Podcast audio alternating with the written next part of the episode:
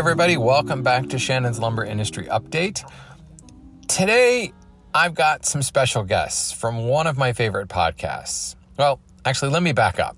Working in commercial lumber space, well, let's call a spade a spade. We are often vilified. We must hate trees because we're cutting down forests left and right. And the reality is that there's probably a stronger vested interest by the lumber business to manage our forests sustainably. They are, after all, our inventory. Years past, maybe people cut trees down with abandon, but that hasn't been that way for a long time. So many of the people I know in the lumber business actually love trees. Which brings me to my guests. I have the hosts of the Completely Arbortrary podcast. That's A R B O R T A R Y. These guys have taught me more about trees than anyone I can think of. And when I walk through a forest, I'm now pretty good at identifying the trees I see, but more importantly, relating that back to the woods that come across my workbench that I work with every day. And it's really turned my woodworking on its head and made it really a lot more fulfilling. So without further ado, let's get into the show. I am I am so excited to have my two guests with me today. Um, Alex Crowson and Casey Clapp host probably one of my favorite podcasts called Completely Arbortrary. And this is I like I liken this every time I've told another woodworker about completely Arbortrary. they kind of give me a weird look like, oh, so do they talk about like the working properties of the wood? And it's like, no, they talk about trees. It's all about trees. And in fact, neither of these guys are woodworkers. Welcome to the show. So happy to have you both. Hello, thank you. Hello, yes, thank you very much. And uh, thank you for your kind words any anybody who works with wood eventually they start to pay attention to trees. Hopefully sooner rather than later. But i know for me personally um, when i started working with wood i've always been you know a hiker and mountain biker and an outdoorsman type person. So i've always liked trees and i've liked the forest but like it wasn't i didn't actually start paying attention to what tree is that? Like, what kind of tree is that? Is that an ash tree, an oak tree, or what? And starting to pay attention to leaves and bark and all that fun stuff. And when I was able to connect the dots from, you know, my workbench, which is made out of, you know, white ash, to what an ash leaf looks like and where they grow, and wow, look how straight and tall that tree is. That, you know, suddenly made my woodworking so much more valuable. Um, I liken this to um, now. I, I, will. I will warn you guys. I am a huge nerd through and through.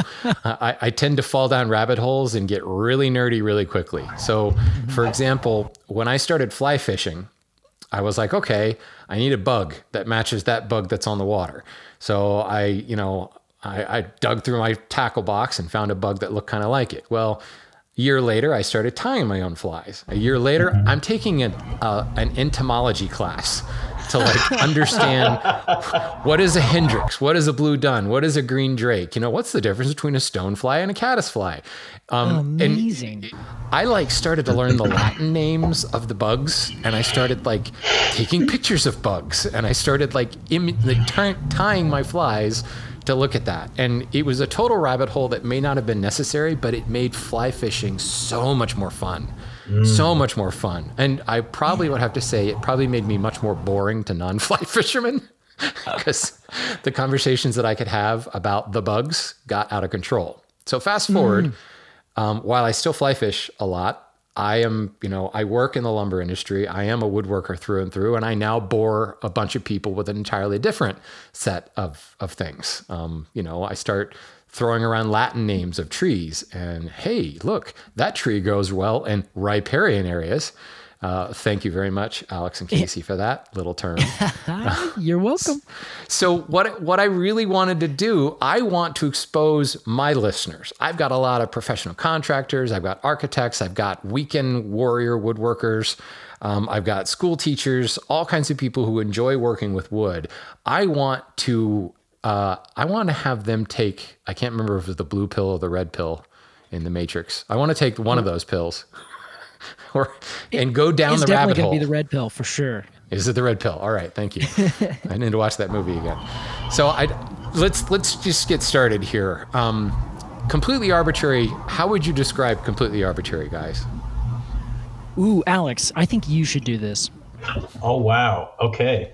Well, completely Arbortrary is a pot. We say our our line that we say every intro is, it's a show about trees and other related topics.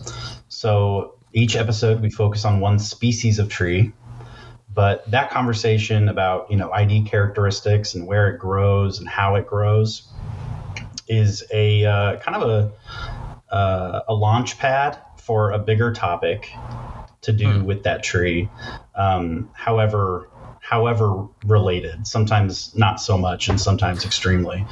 Um, right. However, unrelated. and- yes, exactly. Uh, and then we we eventually, you know, we eventually say some some things worth saying with a lot of uh, with a lot of just Casey and I kind of bantering. Um, yeah, that's that's our show, and then we play a game and we do a, a, a listener question. Fantastic. Yeah, and I think I can. Uh, I'll add to that a little bit in terms of the, the kind of tree side of it. Is that Alex is a professional musician and a audio video editor by kind of training and by work experience. And Alex and I have been friends for a very long time since high school. And whenever I have come up with some creative idea, I always bounce it off Alex. Like uh, you can ask Alex; he's probably like, "Oh yeah, Casey's given me like so many ideas that I've just been like, yeah, bud, cool." and then that's that's where it ended because he's like, not the best idea, but I'm gonna give you a thumbs up anyway. Not, not unkindly, by the way. No, no, not unkind. No, no. Um, but then, uh, so we were hanging out during the pandemic, and I am a professional arborist. So I love talking about trees and teaching people about trees, and I find trees to be just wildly fascinating, but from every aspect, including woodworking. I, I do woodworking in that I've you know built these. Uh, shelves out of reclaimed wood in front of me you look at it and laugh and say well you know a monkey could make that and but you know that's as that's as far as i go i think with that maybe i cover spoon every now and then but the Hey, um the the aspects of trees i always uh have had the same kind of idea where i'm like ah they, i can relate this to everything. I see trees and their interactions with the the human and non-human world just all over the place. So i pitched the idea to alex about making this show and he talked to another one of his friends and they're like this is actually a really good idea because if Casey knows all these things about trees and you don't, but you guys have this relationship of of communication and trust and just you know friendship, that it kind of came out that we we were talking about trees in a way that I was teaching Alex something or giving him a, a, a kind of a dive into history about this thing that I'm passionate about, and he would listen and learn, but also doesn't see it from that perspective at all. So Alex has this wild ability to a be very funny when I just let jokes go right over my head. Actually, I think more they hit me in the head, and I'm like, what what what the heck is that? Hmm. And then uh, we we found that we were really able to find a uh, a really good balance of talking about trees but also not about trees and people connected to that in a way that they're like oh wow these people are like uh, it's like someone's talking to me. And whenever i have this question inevitably alex says whoa whoa whoa hold on casey. What exactly did you just say and Right. it's just we just found this really uh, this amazing balance of making something that is uh, like what you're talking about this wildly nerdy like esoteric kind of thing and bringing it to a larger audience that uh, connects to everybody else. And without alex and me kind of bringing those two sides of it we just this podcast would be nothing. So we ended up just finding a finding a cool balance of a podcast that does talks or talks about trees and so many things that have nothing to do with trees that it's kind of it's kind of stunning that it's even working I could not agree more. The chemistry between you guys is what makes the show, but what is I have enjoyed as a nerd is you don't dumb it down in the slightest. Like I love that Casey's able to bring like the dendrology to life, and, um, and you guys might have just heard it. Casey gets very passionate um, about things, and he his his pace starts to pick up. And Alex is fantastic about saying, "What did you just say? Like, what was that word? You just said parenchyma. What the heck is parenchyma?" And I still don't know how to pronounce that word, by the way, but um, because I've heard it 17 different ways.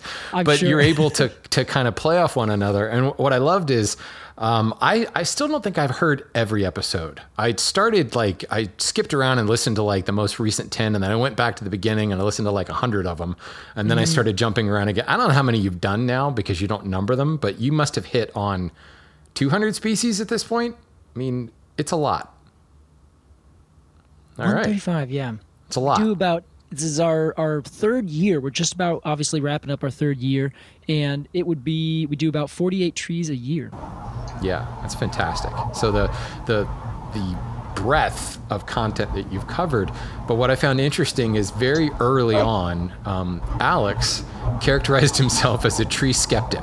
Which I absolutely love that. love that term. I've used that term in my day to day in my business life and talking Amazing. to people at a lumber yard. Like, okay, I understand you're tree skeptical, and they kind of look at me like, ooh, I like that. So yeah, you need to like trademark that, Alex, because that's got Oh, legs. done. Or roots. It's got roots. Ooh, yeah.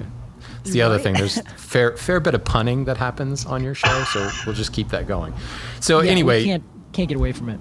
right. I think the important part is now hundreds of trees later, I don't think we can call Alex a tree skeptic anymore, nor can we call him a tree noob.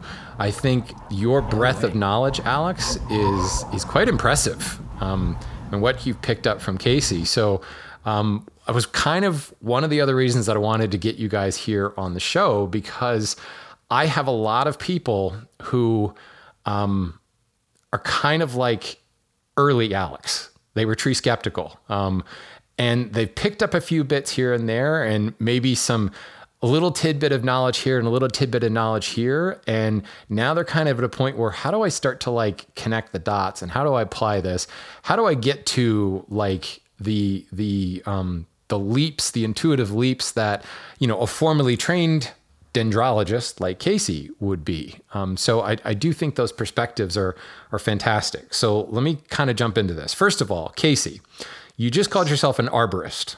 Was there? Would you say there's a difference between an arborist and a dendrologist? Yeah, I think so. So I Okay. actually have always um, always thought of myself as an arborist first, and um, I was actually featured on the dendrology episode of Ologies, the podcast with Alie Ward, um, I think in 2018. And um, at the time, I said that I studied dendrology because it's a it's a very common course in forestry uh, schools across the nation, and it essentially is tree identification, but that's kind of the course but the people who actually like teach the course and do the work the the, the capital d dendrologists they're usually people i've seen studying uh, woody trees in in every regard but they do kind of one big tree. They say okay i'm going to dive into the tulip poplar and i'm going to learn everything there is about this woody tree and then maybe i'll do the next one when i'm done with that and so on and so forth. And so I've always thought of dendrologists as people who more do the the study of the trees in the context of the tree. They're not saying, okay, how does this tree work in this situation? What is it like as a, a forestry product? They're saying, no, no, no, just I'm going to learn everything there is about this tree for So the kind of an sake. abstract, rather. Let's discover. Yeah, exactly. You know the the Liriodendron tulipifera. See, Exactly. I learned something. done. um, in abstract, and and would it be safe to say that it's more of like a lab coat wearing type individual in a lab I rather would than think so. Yeah, that that's at least my understanding. Uh, or my interpretation, I should say. And Mm-hmm. Sure. in contrast, an arborist is someone who works with trees in urban areas or at least around someone's house or a, a built structure. And they are a little bit different than kind of a, a timber person because the arborist would be working to remove a tree delicately around a house or a structure or making sure that they're cleared from telephone or power lines and planting trees maintaining them across a, a landscape. So the goals are, are a little bit different that the the objective for most arborists is to keep as many big and healthy trees uh, on the landscape as possible but take them down and prune them as needed right. and that I think is it's more what I do, and I also talk about um, the biology and the implications of management and risk and all these kinds of things. And urban trees and people are kind of the the bread and butter of arboriculture, and that's how I've always really uh, really found myself, at least in in that realm. Fantastic. I've actually put a lot of, of emphasis in previous episodes about um, the urban canopy and and specifically urban logging. Um, Yeah, because and and I will admit, like I I work in a commercial lumber company. I work for a lumber company that's celebrating its 225th year of business right now, and it's very well. We're still a small business. Like we're not a you know a Bailey Lumber whose factory can be seen from space. You know we're, we are a small family run business, but we just happen to have been doing it since 1798. Well, 1740, but. It's hard to incorporate a country or a company when you're still a colony of another country. And then you have this right. war that kind of got awkward during that war thing. So, yeah, we were officially incorporated in 1798, but it's a very different, you know, it's a very different world from these urban sawyers that I, I'm seeing now. And it's really opened my eyes. And in many ways, I've actually said this on my show, I think it's the future of the lumber industry. This going back to a village um, economy kind of a grassroots logging thing where you have a guy like the mobile sawmill has really democratized the lumber business and mm-hmm. you can buy a sawmill for a heck of a lot less than a car you know that can be had for $1000 you can spend $15000 on them maybe 25 at the upper end but that's still substantially cheaper than most cars so mm-hmm. it's it's pretty easy to get your hands on a Wood-Mizer or even getting an alaskan mill with a chainsaw you know or mm-hmm. using a chainsaw to mill up a log and this has flipped the script a little bit and allowed for, um, first of all, repurposing a waste stream. You know, instead of being turned into mulch, this yeah. log, you know, that for wherever it grew could be turned into usable lumber, which has provided a market for species that are not commercially available. Like I love to work with catalpa, but you can't find it in lumber yards because it's not yeah. really widespread. But if you go to an urban sawyer, you can find catalpa because catalpa grows a lot of places. Um, hickory used to have a huge market, and then it kind of died off, and it got replaced with with somewhat more robust woods. That and the fact that hickory has a whole bunch of you know shellbark hickory and pignut hickory, and all mm-hmm. there's there was a lot of inconsistency, and it's also a pretty knotty wood. Um, so from a commercial perspective, it kind of fell out of favor. But hickory is a fantastic wood to work with. In fact, some historians will say hickory is the wood that built America.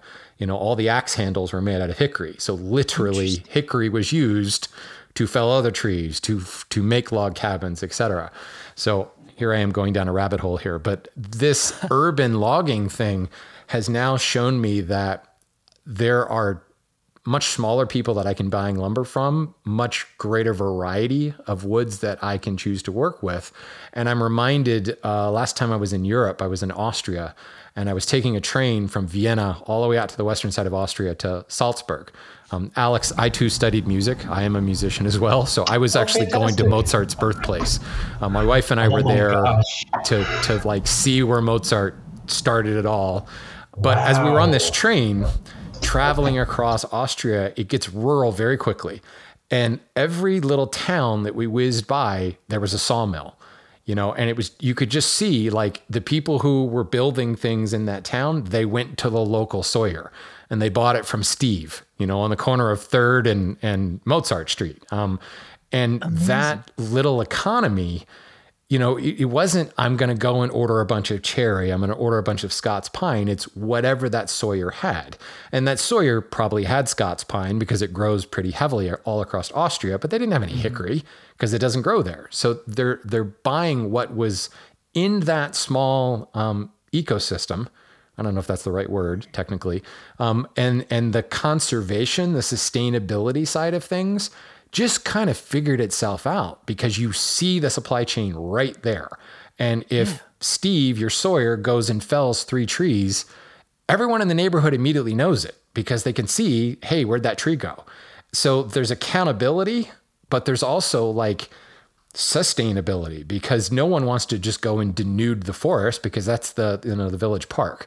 So it's kind of like this idea of that vegetarians are constantly throwing out where when you know you just go and buy your steak under cellophane, it's different than actually going and looking into the eyes of a cow. And mm-hmm. I, I, don't necessarily want to go down that road because I can get can, kind of sensitive really quickly. But sure. what I discovered is urban logging brings it close to home, and it it makes it super super visible, and the chain of custody and the line of sight to the source becomes very very visible. The other thing, from a woodworking perspective, is it's so much cooler to have built a table that like oh look this look at this walnut table. Yeah that walnut grew three blocks over and one block down. Um, and it was there for however many years you know and i bought it from a woman who you know it came down for whatever reason. You have that story that you can mm-hmm. connect that to. Um, i had a guest on the show a while back who um, was able to procure a very large red oak tree, a very large red oak tree. And it had grown on the property of this historic mansion um, in his town. Well, it turns out that was a place where, like, when presidents came to town, that's where they stayed. And um, President wow. Taft signed some bill into law, like in a room looking out on that tree. So there was this cool connection. He went to the owners, the the curators of this historic museum, and said, "Hey, can I can I buy that tree from you?" And they bartered uh, an idea where he would take the tree, and he could make some furniture, um, and it would go back in the museum. So now the tree that cast shade over the window that Taft signed this thing into law will now be a desk in the room where Taft signed the thing into law. And that kind of story is is so cool to be able to connect the dots like that. So this is sorry, this is me getting off on a tangent, but this is me saying the urban logging, the urban sawyer thing, it's the future. Um, it's it's it's really exciting and the yeah. people who use the wood can connect to it can understand it and immediately the biggest thing in the lumber business people talk about is is you know conservation and sustainability. And FSC and certification programs like that become moot now because you're buying your wood from down the street like where it grew down the street not in some far-flung region of the world. And it, it totally changes things um, and to Casey's world, we have the ability to not only say, okay, we took down that tree, what are we going to replace it with? And hopefully, not just what's been done in the past, where, hey, let's plant this because it grows super, super fast. You know, um, can anybody say Dutch elm disease? Mm, Everybody loved right. the elms and they grew like crazy and boy, they grew up fast and then they all disappeared and suddenly we had no forests anymore. So now uh, it, we have the ability to, to examine like our microclimate, our micro political, socioeconomic thing and what would make sense to replace that tree and let that grow up to replace whatever tree we just removed. And, and it really, it's really exciting. Um, it's this circular economy that's now created because we're repurposing what should have been thrown into a landfill or what is being thrown into a landfill or ground into mulch, turning into something that can be used somewhere else, you know, as, as furniture, as spoons or whatever. And then we're replacing it with something that actually belongs there, that actually might do things like alleviate urban heat island and things like that in, in that particular mm-hmm. area. So yeah, yeah. and then oh, go ahead, Alex. Oh, I'm curious. What is the what is the price point difference between sort of a locally sourced wood and the same wood that you would get commercially? That's a or tough is that question. The point that it's hard. It's hard to find. It's hard well, to find that local wood commercially. Yeah, and that's why it's a tough question because it's always a supply and demand type thing. So if it, you know, let's go back to using Catalpa. You know, where else are you going to buy it? Like you're not really going to buy it anywhere else. Um, so technically, that sawyer can charge really whatever they want for it because you don't have a whole lot of options. There's where the monopoly thing comes from. I, in large part, find that these are pretty good people, um, and they know that if they price it ridiculously, they're going to lose a customer. So it just sure. doesn't really happen that way. But then there's also a lot of shades of gray. You know, when you're buying lumber, what are you buying? Like, is it dry? To what? You know, is it kiln dry? To what percent? Um, is it free of bugs? I don't know. How long was it in the kiln? Um, is it certified free of bugs? Does it, in other words, have a, um, a phytosanitary certificate or a heat treatment certificate, which those are administered by U.S. Um, Fish and Wildlife? Um, this really only matters if you're selling it commercially. And technically, you don't have to do those things. The good business says that because if somebody buys your wood and it has, you know, powder post beetles in it and that gets in their mm-hmm. house mm-hmm. Or termites or something like that, you could be liable. But if you got a heat mm-hmm. treatment certificate, meaning it was held at a certain temperature in a kiln for 24 hours, then you are essentially absolved of liability. That doesn't mean the bugs can't come back later. But there's so many different things, like how much transformation was done to that wood. You know, you can buy a log, and logs are actually very inexpensive despite what the many people who email me and say, I have a log, do you want to buy it? You know, and they want to sell it to you for $3,000. And I'm like, you're out of your mind. Like, well, I know that this wood is worth $8 a board foot. And I did a calculator online that says I have 35 board feet in this log. So therefore, it should be eight times 38. And it's like, no, no, no, no, no.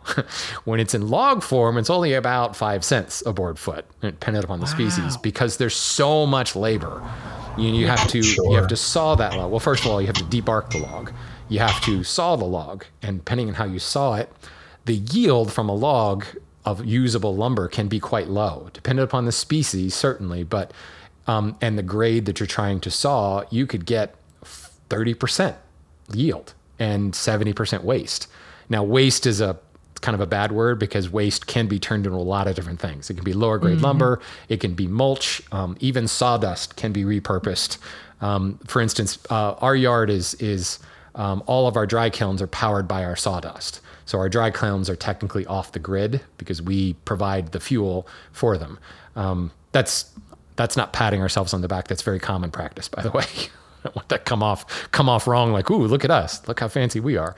Um, but that price will will vary all across the board. Has that log been sawn kind of through sawn into slabs? So you have a live edge on both both sides. In other words, you have that that basically a cross section of a tree.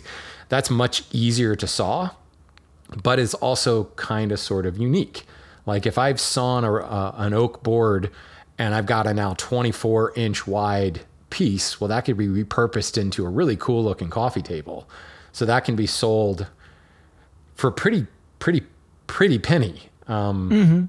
If you were to take that same slab and saw it into dimensional lumber, you might actually net more in the long run just because it's a it's a volume thing and maybe you've hit a better grade and if the grade is higher you can your market will allow for a higher price so yeah, unfortunately, Alex, that's not an easy question to answer. It's a lot of yeah, it depends.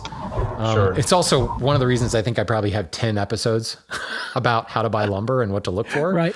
Um, and what dictates the price. The, the, biggest issue I have with the lumber business is um, they tend to keep their cards so close to the vest, and they use a lot of um, technical terms just i mean one of my recent episodes was entitled uh, rip board foot like the volume, the unit board foot is so stupid. Like it makes no it's sense to really use that hard unit to anymore. Conceptualize, isn't it? yeah, because it's not a cubic foot, um, and yet nope. it is a volumetric unit. Um, it's really something that made sense hundreds of years ago. It makes sense to some effect today in buying buying bulk, like buying truckload volumes of lumber. You need to yeah. have a, an easy volume thing, but for most of us buying it, you know, you're buying it by the square foot or the linear foot or by the piece. And the fact that the lumber industry continues to perpetuate the board foot only promotes confusion. And mm-hmm. when your customers confused, they tend to be bitter. And they, they're always thought, oh, I just got screwed over by the lumber guy. Um, mm. And sometimes that's the case, but most of the time it's not. Most of the time they're pretty good people. Um, but there's just this lost in translation thing where you go to the checkout and you have no idea how much you're going to pay. And lumber's expensive.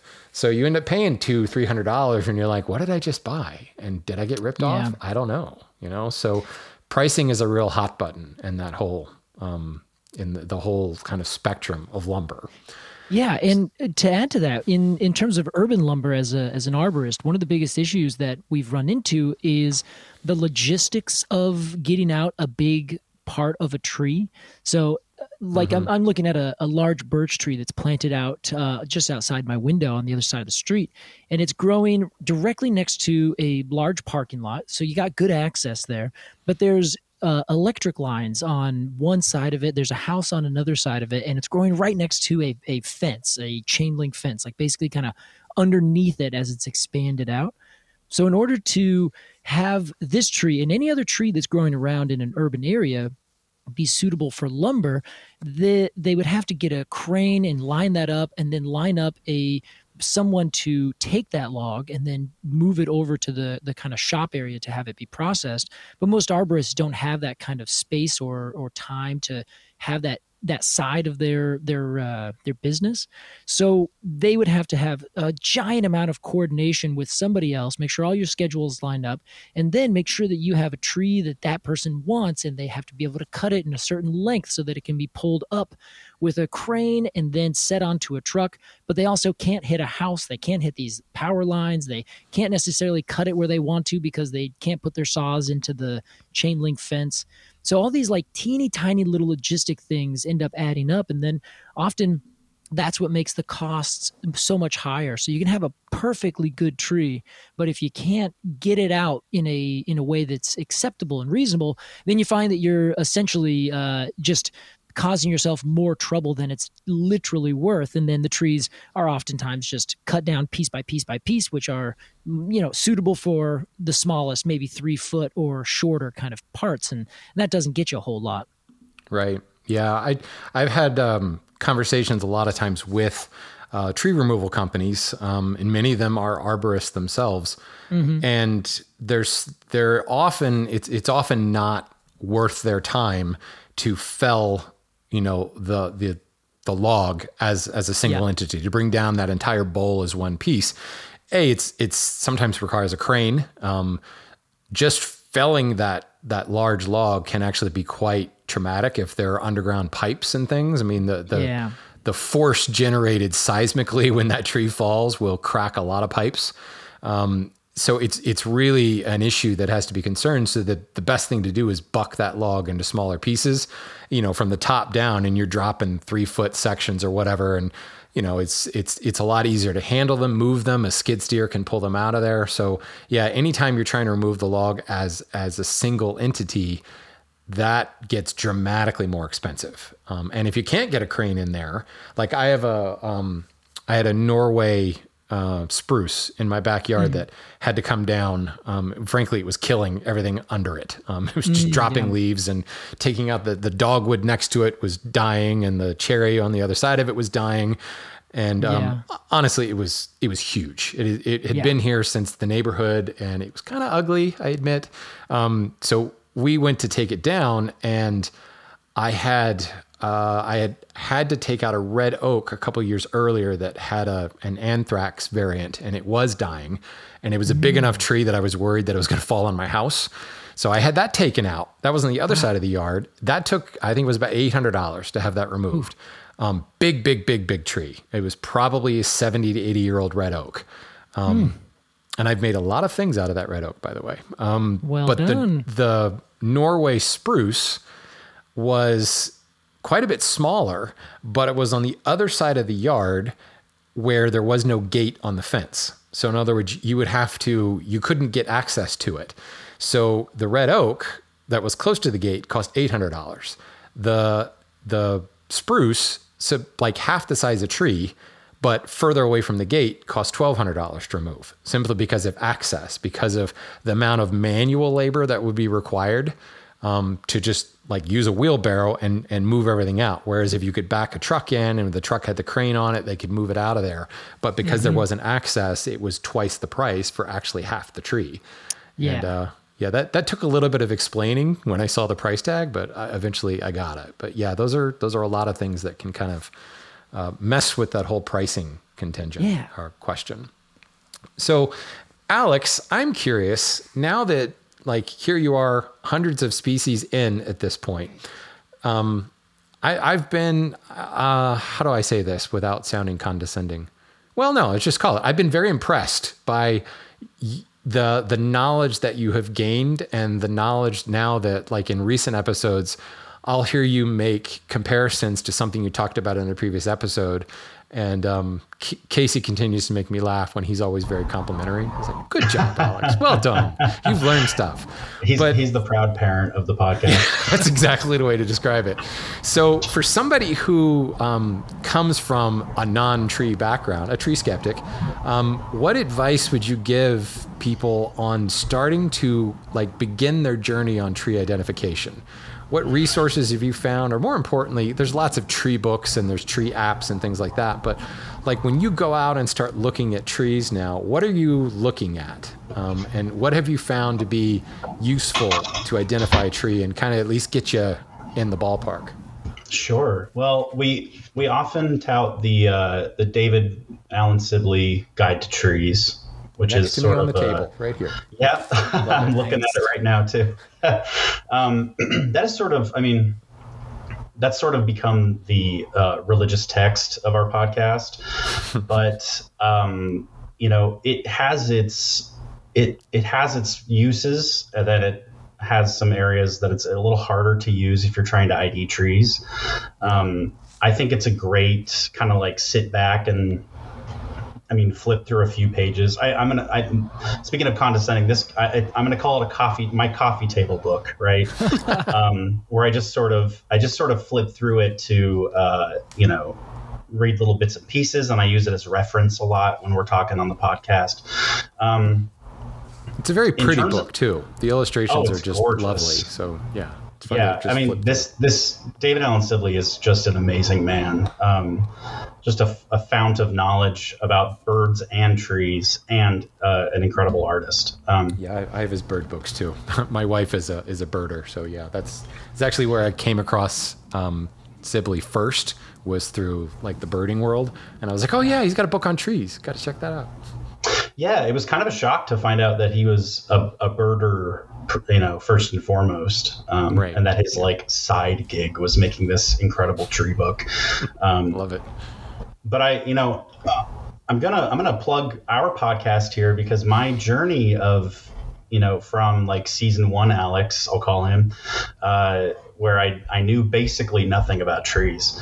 Um, to now where I have I have a uh, you know compared to where I was I have a pretty substantial understanding of trees and I can ID a lot of trees mm-hmm. um, and how I understand how they work and um, you know what to look for. And that my journey has just been uh, the 130 odd episodes of the podcast. Um, so if somebody listened from the beginning to now they would know uh, precisely as much as me. Um, so I, I mean that, that that would be a good way to get started. Um, I will say my my sort of ID, my my approach to ID is um, finding kind of the one thing, like the most unique thing about the tree, and really latching onto that and be like, okay, at least I have you know the Douglas fir cones, the little bracts coming out of the cones. Right. That is a that is a great example of this unique, interesting characteristic it has you may not you may not ID a, a, begin, a novice or an intermediate uh, a tree enthusiast may not be able to ID a Douglas fir from the bark or from the you know overall morphology or the needles. But if you see that cone and you remember the story of the cone you immediately can recognize that tree. Um, really so I, to me i think every tree has sort of maybe not every tree most trees have one either unique or interesting quirk about their form. Um, whether it's like you know the sassafras leaf, which looks like a mitten, um, right. or the Douglas fir cone, or the ponderosa pine bark. That's another great one. Um, so finding that one thing to latch onto, I think, is really uh, really helpful. I think that's great. Yeah, because as much as Sibley is fantastic, it's kind of daunting like yes. if you have no idea, like maybe you know, okay, it's an evergreen. it's like, well, what do I do with right. that? Like, yeah, how do I go from there? Narrow down in that book. Like if you if it's hard to know where to start in order to narrow down. Right. Um, yeah.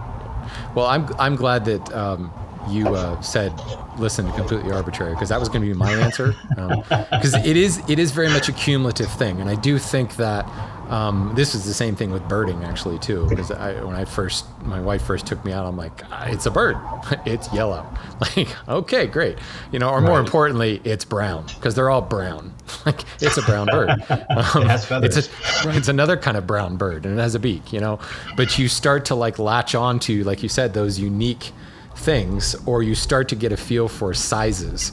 Um, and you can once you have that general idea you can start to kind of go from there. So you'll look at it and and like the overall silhouette or morphology uh, of the tree is kind of okay well that tells me it's in maybe this area. So then you pull up sibley and because he's got it organized you know by essentially families or usually by genera and sometimes um, and yeah. it can actually be really mm-hmm. beneficial so I, I, really like that finding something unique like the shape of the leaf or maybe the, the fruit or um, whatever. Uh, like Yeah. I'm looking at a sycamore outside my window, and that kind of splotchy bark color of the sycamore.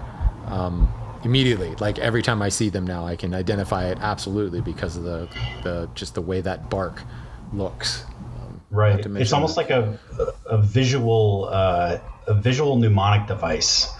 Yeah, Like as long as you can it. remember that thing and what it means, you can ID, ID that tree. And I will say, I mean, repetition helps a lot. Like anything, you know, it's I had the luxury of it being my job to talk about trees every week. Um, Yeah.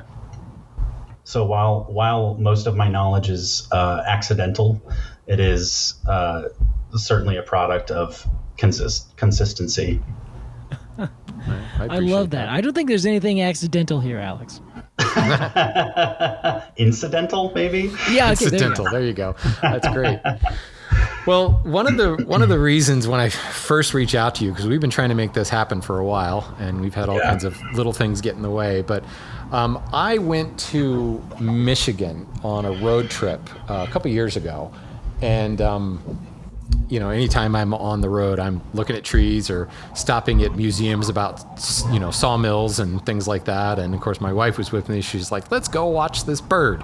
So those came together in a little Venn diagram. Um, and we were in, um, I guess we call it the upper part of the mitten of Michigan, not the upper peninsula, but very close to it. And there is this incredibly rare warbler up there called the Kirtland's warbler or the jack pine warbler and we signed up we went to the the local the state park where there is and there was a naturalist there and they were going to do um, every morning they would do like a guided trip out to see the jack pine warbler because it's one of the rarest warblers at least in north america if not the world. Um, but there was this great story about how you can go to this area of the forest in michigan and even though it's a super rare bird you can pretty readily see them um, and this got into a bunch of different questions about well why? Why is the why is the bird so rare? And then why is it so easy to find in this tiny little area? And what i discovered is it was the perfect um, well accident if you will where forestry specifically industrial managed forests help to revive a species kind of by accident. And then once they figured out what was going on, the naturalists and the silviculturalists, or really the foresters, the, the lumberjacks, got together and said, hey, we can help each other and we can make this work. So um, here's the, the, the, the story in abstract is the, the jack pine warbler, it, it makes its nests on the ground. Um, it's not up in the treetop type bird. And the early trees, and this is, I think, Casey, you can correct me on this, but it's pretty typical for uh, softwoods, uh, evergreens, um, conifers to uh, to grow kind of really close together, and then around the two-year-old mark, they start to drop their lower branches. Um, because Yeah, they've well, I- they've grown up enough, I think, that they they're getting their nutrients from the canopy, right? Um, sure. Well, not the, not the nutrients, but they do get the, the light, so they get their The their light, yeah. energy. So it it depends on uh, a lot about the species, their shade tolerance, and things like that. But for the most part, yeah, once you reach what we call closed canopy. Um, in a early succession habitat, and this uh, is the same for any broadleaf tree as well. Once those trees start growing up, say they're five feet away on average from each other, then as soon as they reach their branches out and connect in touch, then that closes the canopy and then they start growing up faster than they grow out. And then everything below starts to get shaded out. So it could be that in jack pine, I know that they tend to grow very closely together. Same thing with lodgepole out here, two very mm-hmm. closely related species. So that, of course, makes sense Sure. they will uh, grow very quickly in what we call dog hair thick uh, stands, and then slowly but surely, all the the trees that don't quite get enough energy time tend to fall out, and then you have a lot of little dead sticks with a lot of big living sticks that are still growing. Right. So what was happening is as these trees got older, the the base of the trunks were becoming more exposed because that that thickness was falling away. You know, some natural selection was causing some of the more sickly trees to, to not make it, and that was providing less coverage, less shelter for the jack pine nesting habitat. Um, the the forest was allowed to progress on its own. There was no logging, no cutting down happening, and essentially the forest matured enough that there was no longer any shelter for this nesting to happen. So the warblers were starting to die out. It was, and I don't remember where the what the catalyst was, but there was an area that was allowed to be clear cut. And we'll get into that in a second. Um, and they broadcast seeded it, you know, so you had the clumps growing up.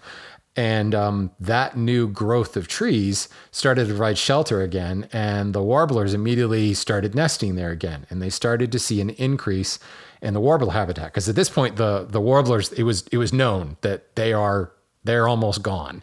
So there was a lot of people trying, ornithologists trying to figure out how to make this work. And suddenly they started, they made that connection. Oh, they don't have the proper nesting habitat, which in hindsight, it seems like, duh, like, why didn't you think of that? But I imagine it probably wasn't that easy in the moment. But they then discovered that now that we have this younger growth of trees, this under two year old trees with this shelter, there was more nesting going on. So as the, those trees began to grow up and the um, habitat, the nesting habitat died off, they started to see that correlation. So then they said, we need to create a better nesting habitat here. So they did a small, uh, I would call it a selective clear cut. Um, mm-hmm. And they allowed for more growth, which allowed for more nesting of warblers. So today, as it exists, it's apparently, according to the Audubon Society, it's like the most miraculous recovery story, like in the in written history of birds. Um, they are no longer endangered, um, but they are very like their range is tiny, tiny, tiny. Um, and they they pretty much stay in that range. Unlike a lot of birds that go up to the Arctic for for breeding and things, they pretty much stay right there in Michigan. And you can go to this little area of Michigan and see jack pine warblers, Kirtland's warblers, who's on depending on what who you talk to, they're everywhere now, and they are rebounding in a, in a rapid rate. And that's because the foresters, and this is all state run lands, but they have been allowed to manage through a rotation, a selective clear cut, and um, and rotate through based upon the years of the trees. And it's interesting when you drive through uh, Hartman State Park up there, you can be driving along and there'll be trees, you know, 20 feet tall on one side of the car and you look at the other window and there's trees three feet tall. And then like you just suddenly change into a new area where the trees go from two feet tall to six feet tall. And then they'll go from six feet tall to 12 feet tall. And then they'll drop back down to like a clear cut region. And from, you know, from the air, it's very kind of checkerboard looking. They've got this very, very specific acreage or hectares, depending on who you talk to, that are in a certain stage. So it's, it's, kind of sort of clear cutting, but it's very small areas so that they've got selective clear cuts with shelter wood kind of all around it to allow these trees to grow up. And they continue to broadcast seed so that the trees grow in clumps in order to promote the jack pine warbler here. So, what I find interesting and what I was curious from you guys, because you've had episodes talking about logging and not just you, but a lot of people really are down on the whole clear cut thing. Like clear cutting is, is a silvicultural method of the past, but it seems like in this particular instance, it was almost necessary in order to manage this particular ecosystem. And I kind of love it. I kind of love the fact that here are loggers and ornithologists who are locking arms and showing that you don't necessarily just want to leave the forest alone, let it do its own thing, because I think that's kind of a general perception. But actual managed forestry can not only promote sustainability, but it can actually be good for the rest of the flora and fauna in in the neighborhood, if you will. Yeah, yeah, and and um, I mean, I know Alex certainly has thoughts on this. I'll start out, and Alex, uh, jump in whenever you feel. Um, but this is uh, it's kind of an interesting um, an interesting topic because you can approach it from a lot of different angles, and you can make something good or bad from almost any any side of it. yeah, right. And there is a lot of conceptions about what is a good forest, what is not a good forest. I mean, a lot of people aren't even familiar with a forest versus a plantation. But one mm-hmm. of the mm-hmm. biggest things is the way we manage our land now is essentially just gotten rid of fire. And jack pine forests historically were really, really dependent on fire. So yeah. fires would come through, and a lot of these warblers you would find them only in areas that had burned in the last you know one or two decades because that's where the habitat was just right for them and then as the trees got too big then as you noted they would just disappear so when we took fire out of the landscape, and most of this happened as um, the the the West was slowly taken over. Just the whole continent was taken over from uh, colonizers coming over from uh, Europe and other places, and right. it ended up causing um, a change in the the way that the managed landscape kind of looks. So the native peoples managed with fire and were far more active in the stewardship of the land than we really have given credit for. And just now, over the last maybe 10 or 15 years, people are really being more, much more vocal, and science is finding like, wow, there's actually a bunch more management about trees. Even a study just came out in the Amazon recently that said um, we can actually find how how many uh, culturally modified parts of the forest um, exist because they can measure and find certain trees and certain uh, lidar patterns in the ground and they say wow there's people that have been here doing a lot of different kinds of forestry things for thousands and thousands of years so we're just now realizing and kind of coming to terms with the fact that we didn't have this untrammeled land that uh, we are kind of preserving. There's always people here, and they were always doing uh, this kind of management or at least actively involved with the land for one reason or another. And so now, when because we uh, have changed our entire kind of political associations with the land, and we've also changed our views of fire, we can't just let it go wherever it wants to go anymore. We now have to have other tools and clear cuts in this instance are really the best use for it. But a lot of folks down in Alabama, I'm finding also all over the country, are really saying, wow, we can really use different silvicultural techniques and fire to open up prairies and different habitats because forests, though they're wonderful and good and they have a lot of positive attributes, they're not necessarily what the dominant forest type used to be because fire was way more prevalent everywhere all the time. So the the warbler is is that perfect case where we have been able to say, hey, instead of using the instead of using the uh, the fire the way we used to, why don't we use this one silvicultural method and fire where possible and recreate this? But then, uh, like you noted, foresters and conservationists say, hey, actually, yeah, this is the right proper management for this other um, this other product or this other goal, which is the, the warbler habitat. And in terms yeah. of uh, using it as forestry, that you know the, the the objectives are just a little bit different. Sure. Well, what I find interesting also is you just said it is finding a different product where um, you know foresters those who are looking you know who treat forests as crops essentially yeah. um, they're they're not all not everything is made to be lumber you know, mm-hmm. sometimes it's a pulp. You know, sometimes they're making, you know, using the wood fiber for certain things.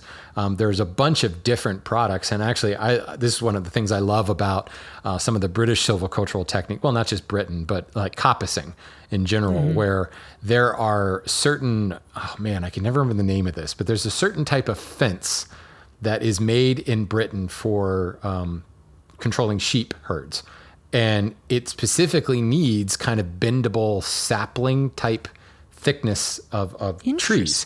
Well, you don't want to just cut down a bunch of saplings, so they coppice them. So you get this yeah. strong root base, and they let all those little um, coppiced like little sapling links and they chop those down and it grows back really really quickly you think about how fast a sapling grows so almost i think it's just about annually you can you can coppice this and then you create this yeah. interwoven like lattice that is a specific type of fence and i'm going to remember the name of it because it's a really cool very like british sounding term.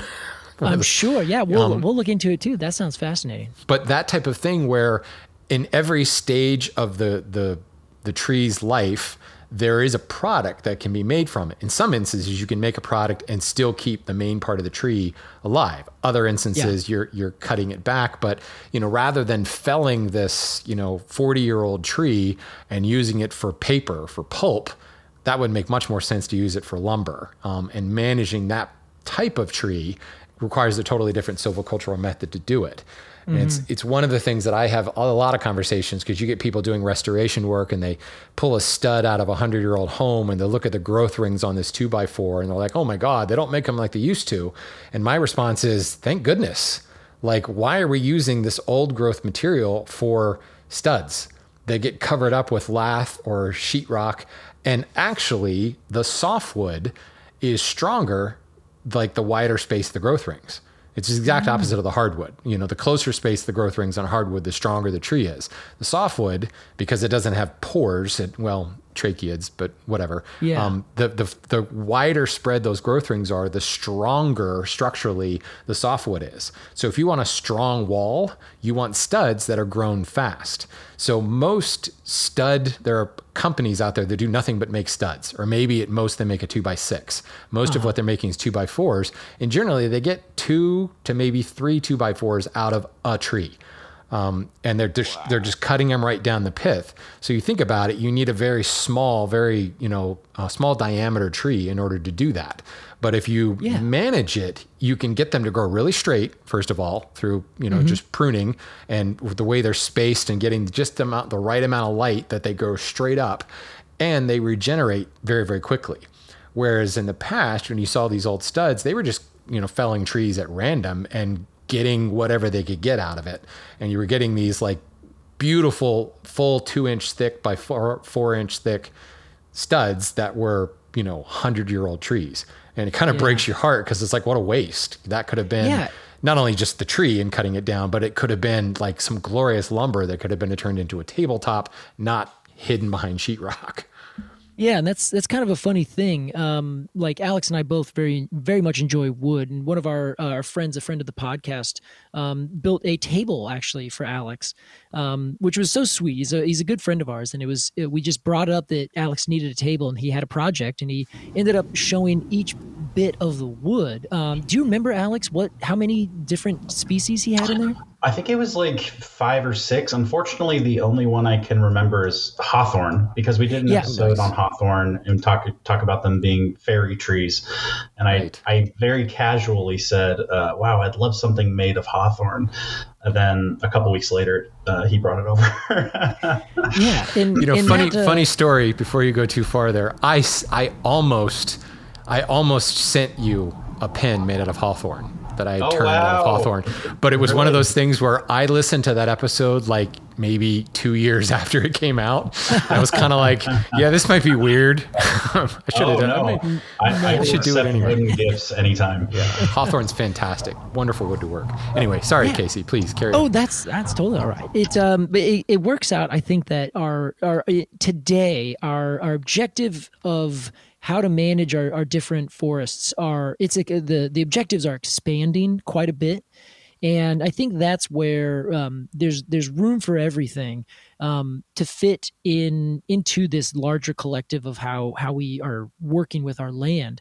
Because now we are realizing oh well there's actually quite a bit more value in these large trees growing in forest systems for other things that aren't necessarily humans but also we go out there and we get water from it and we have all these ecosystem benefits that come from these things we have climate change that these trees are helping to alleviate but then we also still want wood and we love working with wood and it's one of the most incredible materials that have ever eh, been in existence so you find that and it's um, renewable. as it grows on trees.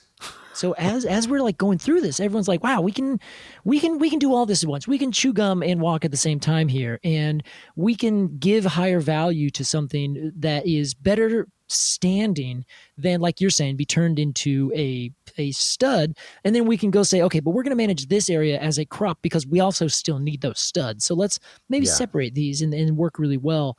And I think it's just now we're we're going through. Um, kind of a, actually, I think Bill Clinton said this that the times were changing in the timber wars out here in the West. And it was just this rough kind of period of, of change in value.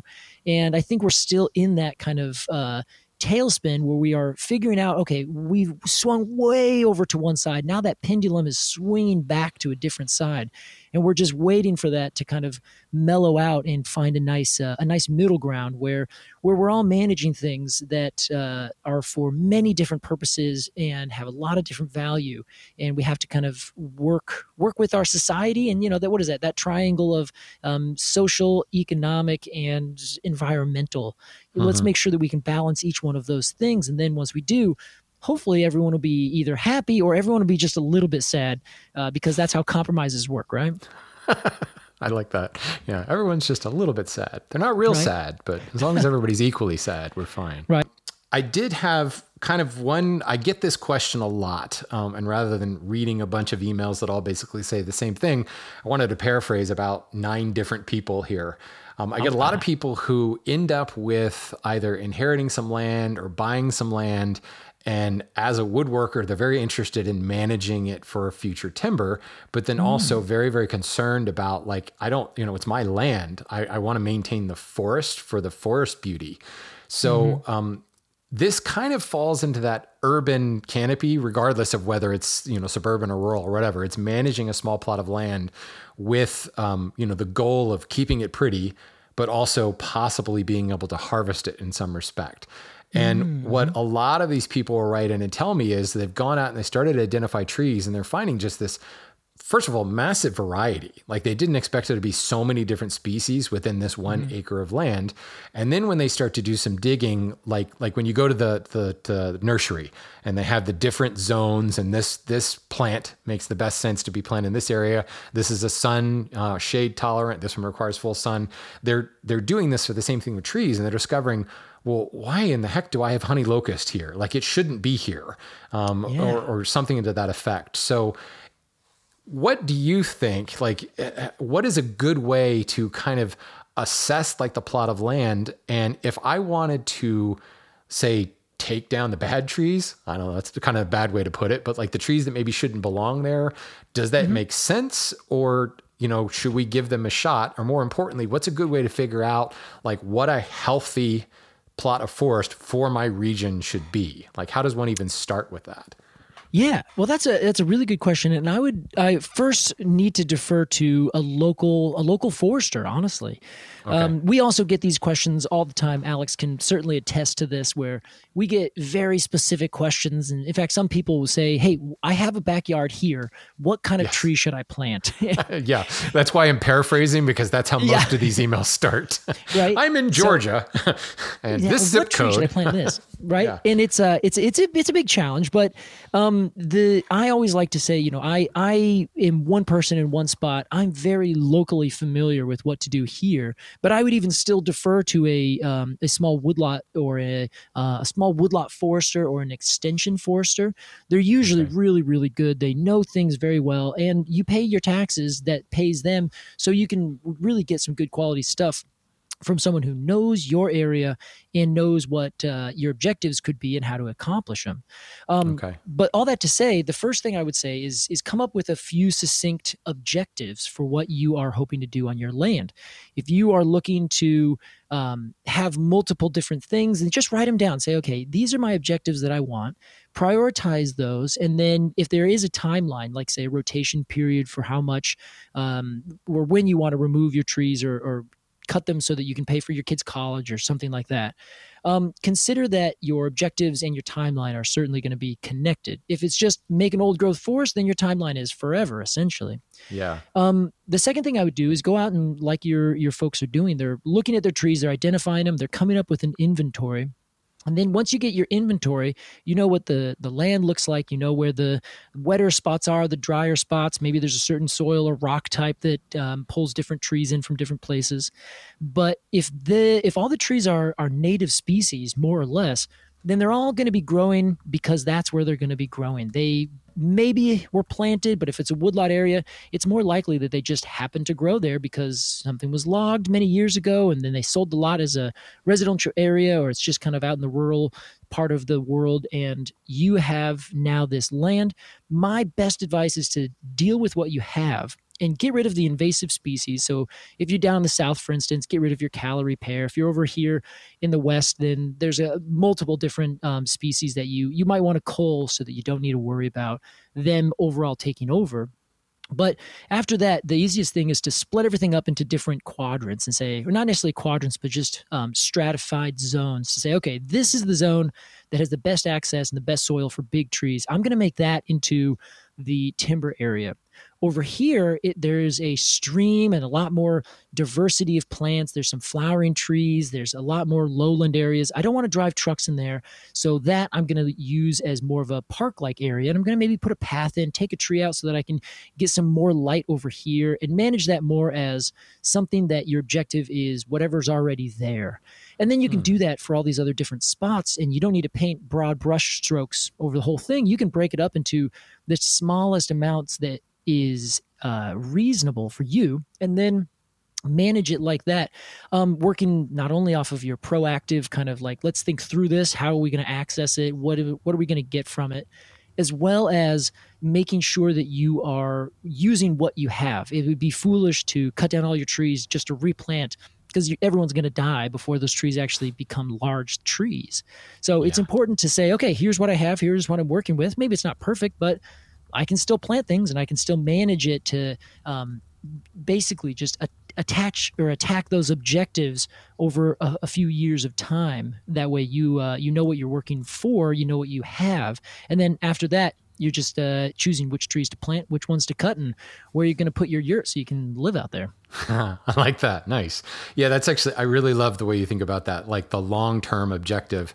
And I love the idea of breaking it into, you know, little, well, whatever you want to call it, segments, quadrants, Yeah, right. stratified areas for the. I'm glad to hear it. Scrabble Yeah, that's a enthusiast. that's an old forestry uh, term that um, or section that they use where you have a big piece of land, you stratify it so you know what you have, and you can kind of split it up and manage them the, to be the most appropriate management scheme for that that specific spot. Fantastic. Well, I am blatantly stealing this next area from your show. Um, you guys often play games on your show, and I always love that. And I'm usually shouting at my car radio answers most of the time. Um, so I, I'm really excited to be able to welcome both Alex and Casey to my own version of trivia. Uh, we'll call this one Trees to the Stars Famous Trees. So, Oh wow! Okay, All we're gonna- right. we're going to score this. So the first one to answer gets the point on this. So, Alex, you're going down, Alex. Casey. No googling, Casey. What? yeah, no, no googling, no googling. This is so unfair. Question number one: Wow. These Canadian rockers think oaks don't care and maples are revolutionaries. Rush. Oh, you got it. Well Dang it. done. Well done. I was gonna I was gonna buzz in, but I couldn't. Okay, all right. Uh, there is trouble Sorry. Land Can we? in the Yeah. Can we? Can we answer before the uh, before the question is Oh heck yeah! totally yeah. said? I probably had okay. you at Canadian rocker, didn't I? Oh yeah. One of my favorite songs. I actually started an episode singing that song. So yeah, Ah, it's so good. The trees. I love that song. Uh, number two, this fictional tree, when tragically felled, is calculated to contain more than 89,400,000 board feet of lumber. Is this the one from Avatar? Oh, well done. Look at that. Yes. Home I don't know the name of it though. The They home just call tree. it home tree. Yeah. Well, Okay. the tree of life Wow. would be different, um, but the home yeah, tree. it's so that- broad. yeah. Very yes. nice. Oh right. Okay. Yes. Yeah, 89 million board feet. Yeah. It's so much. Question number three. uh, biennial blooming can be common across many trees, but this fictional tree might be said to experience biregial blooming. Perhaps this is due in part to its albino nature. Oh my God. Oh. This one's obscure. Biregial. I don't know what that word means. Biregial. Biregial. Regia. Oh. Oh my gosh. Okay. Uh. Oh. Wait, what is Regia? It, Quercus it's like a. regia It's like or Oh, royal. it's a um Oh, royalty. sure. Yeah. Yeah. Yeah. Yeah. Region. Reg. Okay. Yeah. Yeah. Yeah. Okay. So. Oh, the White Tree of Gondor. No. Well done! There it is. it's like, come on! was I, know there's some. the I know you are Lord of the Rings fans here, guys. Come Yes. on. Oh, I'm White Tree of embarrassed that it took me that long. Uh, I, I I had it. I just couldn't figure out how to say it. Yeah. I don't know that Yeah. biregial is actually a word. I just made that up. So I love it. Yeah, that was good though. Yeah, yeah. It- and we played a game just yesterday that we did a similar thing where Alex comes up with um, binomial names, and I try to figure out what they are. And Alex's use of Latin terms, I have to sit there and like try to think: is this a real tree, or is, or is he saying something that's in Latin that I just is that is Love it. related to something completely different? So Absolutely, yeah. 11th grade English comes back in handy Well every done. now and then. All right, let's see. Question number four. Okay. These trees are tough to find because their street address has no name. A couple of Irish blokes like them, and the Mormons named them. Joshua Personally, I think they're yucky. Ah. Yes, there we go. Yes! Joshua tree. In the yucca family. Well done. yeah. Oh my God. I was, I was like, he's gonna get this. I have to yell it right now. The, these questions are really well worded. I love them. Ah, I, I, thank you. Appreciate that. I should have said Uh, what uh, the. Oh, no, I guess this isn't Jeopardy. This is just No, it's not Jeopardy. That's trademark. We can't do that. Okay, yeah, right. So this next one, popular at a rave, this tree loves blacklight, but its invasive nature does explain its biblical plague-like name. This is a black locust. Ah, there it is. That's Ah, it. Well done. oh, is that the wood that glows under black light? Yeah, Yeah. one of them. One of them. Yes. Okay. Quite a few of them. Um, let's see. One of the highest to strength ratios of all trees. This royal was favored by Japanese merchants for tansu construction. This one's a bit weird. This royal. I will tell you, you have covered this tree. I. Is it Suki? No, it is not. Good guess. Interesting. I was thinking it was going to be some spruce. It's quite I invasive. say- It's quite invasive. Yes. Invasive Bamboo? in. Not a tree, but Not okay. Is it invasive in Japan or ju- invasive in the United States? Oh, good, good question. No, it's invasive. It's native to Japan, but it's invasive everywhere else. Oh. Japanese Ooh, okay. merchants use it for tansu construction. Ooh, I wish I had known what a tansu is. It's a cabinet. I want to say. I want to say tree of heaven. Tree of no, unfortunately, the empress tree or paulownia. oh, Oh my gosh! I actually didn't know that was native to Japan. There we go. See, interesting. kiri, Japanese kiri Ah. is what they call it. So kiri. Okay, yeah. Well, actually, so we covered the jacaranda. I don't think we've covered that tree yet. You even calls it covered the paulownia. Really? I don't think we have. How We, I'm. I know we've certainly talked about it, so it's come up many different times. It's a fascinating tree because it's it's ring porous with huge pores, so it's very very light. And tansu were chests that were worn on the merchant's back because they traveled from town to town. So they built a cabinet out of this really lightweight wood, but it's also very very strong because of that ring porous nature. So Oh, wonderful. Wow. Okay. Okay. listeners of the Lumber Update show will know this one. They should. Yeah. All right, uh, let's keep moving this. Um, used for wooden bearings and propeller shafts, this wood would never be accused of being a witch, like most woods, or ducks. Is this? Yeah. I mean, witch hazel is what I think. Nope. Dang it. Okay. Sorry, it's a Monty Python reference. I, I, yeah, I, I'm focused on the reference, and I've, I've forgotten the first part of the question. Yeah. Let, let's. for- can we can we get for- that again? Yes, it's used for wooden bearings or propeller shafts. This wood would never be accused of being a witch, like most woods, or ducks. Is this Sitka spruce? No, that's a good guess, though. Hmm. The important, the important part you're forgetting is is what, um, what in in Monty Python speak. What does wood and what do both wood and ducks do? Ooh, Alex, Well, they- I'm surprised they- you're not. They float, right? Yes, they do. So this wood does not. Ooh, is it ironwood? Uh, well, technically, that doesn't float. That's not what I'm going for, though. Lignum vitae. Lignum vitae. Oh, Yes. that is like a very Yeah. hard wood. Super, What super is hardwood is used for wooden bearings and like shafts for uh, ship propellers and such. Um, yeah, it's about a 4,800 foot pound Janka hardness. It's one of the hardest woods on the planet. Whoa. Yeah, Guayacan, I'm seeing, is the the common name. Yeah. Wow. Yeah. Oh my God. Okay, that was that was a good one. I am not. That one was obscure. I admit that one was obscure. The Monty Python thing. I thought maybe Alex would he'll hone in on the Monty Python thing. So. Yeah.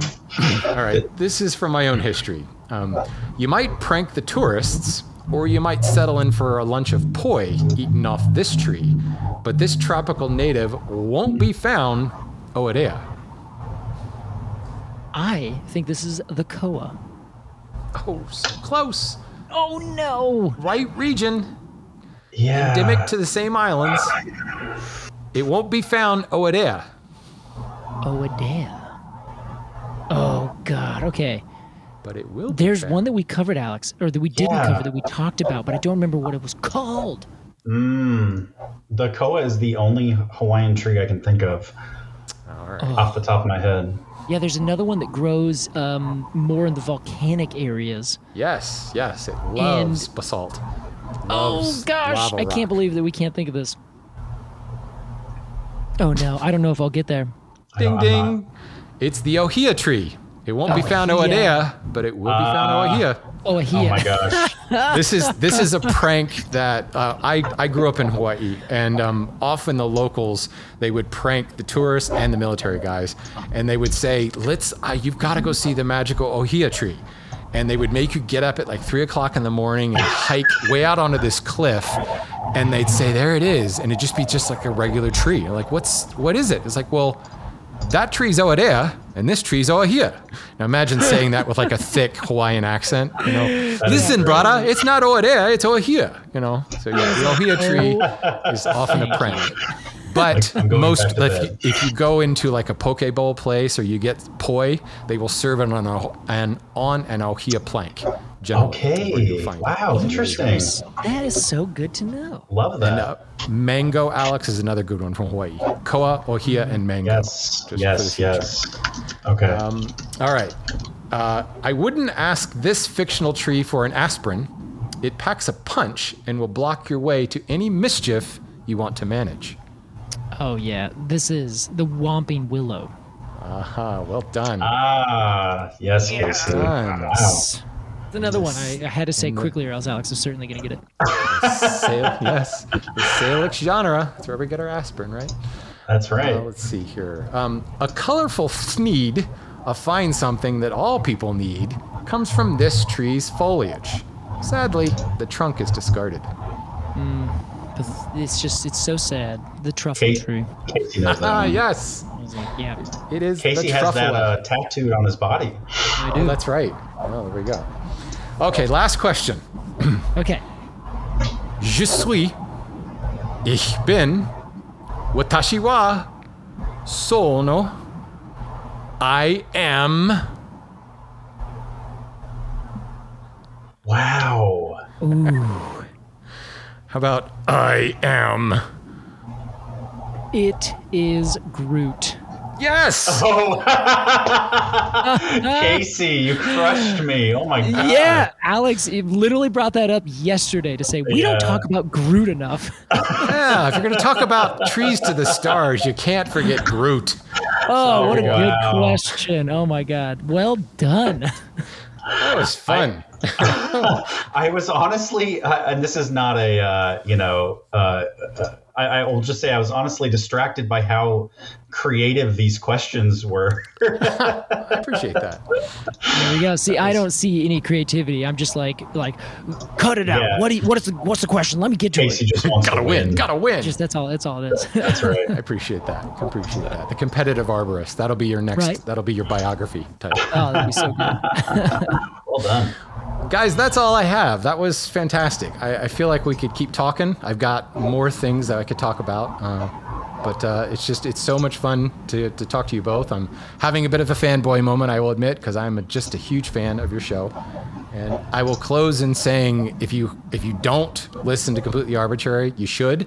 In fact, you probably should sponsor them on Patreon because they have cool stickers. In fact, Alex, well done. I just got your uh, sticker in the mail yesterday. Oh, lovely. Thank you. the uh, the- Kayamaki. Thank you. Yeah, it's very. I don't know. I feel like you were channeling anime on that, or maybe. Pokemon. um, the, the graphic is is very very Pokemon esque. It's lovely. So yeah. Yes, thank you. I appreciate that. So definitely, you go. How do how do people find you guys if they want they want more Alex and Casey goodness? Sure, any old way. I mean, uh, we we're on Apple Podcast, Spotify, all any uh, podcast app you would you would use if you search for completely arbortrary, uh, and it is phonetic. As funny as that is. as much as we can. Yeah. Yeah, and, And, you can uh, also what- you can follow us on Instagram if you want, Yeah. or you can get us uh, find us on our website. You can pretty much just Google us, and you'll you'll so- you'll find something. Absolutely. Yeah. Arbortrary Pod, I think, on That's right. Instagram. I Yep. don't. I follow you. I don't know what it is. It just shows up in my feed. We forget all the time too, so we're we're all on the same page here. And Great stuff. arbortrarypod.com, you can find everything about us on there. Yep, and they've got some great merch too. So go check it out. Guys, it's been an absolute pleasure. Thank you so much for your time. Uh, this has been so much fun. Um, I'm going to come up with 20 more questions and I'll send them to you. Hey, that sounds good. We'll we'll be here we'll uh, we'll go through it with you. Absolutely. Well, Yeah, thanks I, very much I can for, tell for having Alex us. is chomping, or uh, Casey's chomping in the bed. He's just, give me more, give me more, give me more. I'm gonna push my meeting. Let's keep going. Thank you so much for having us, Shannon. We really appreciate it.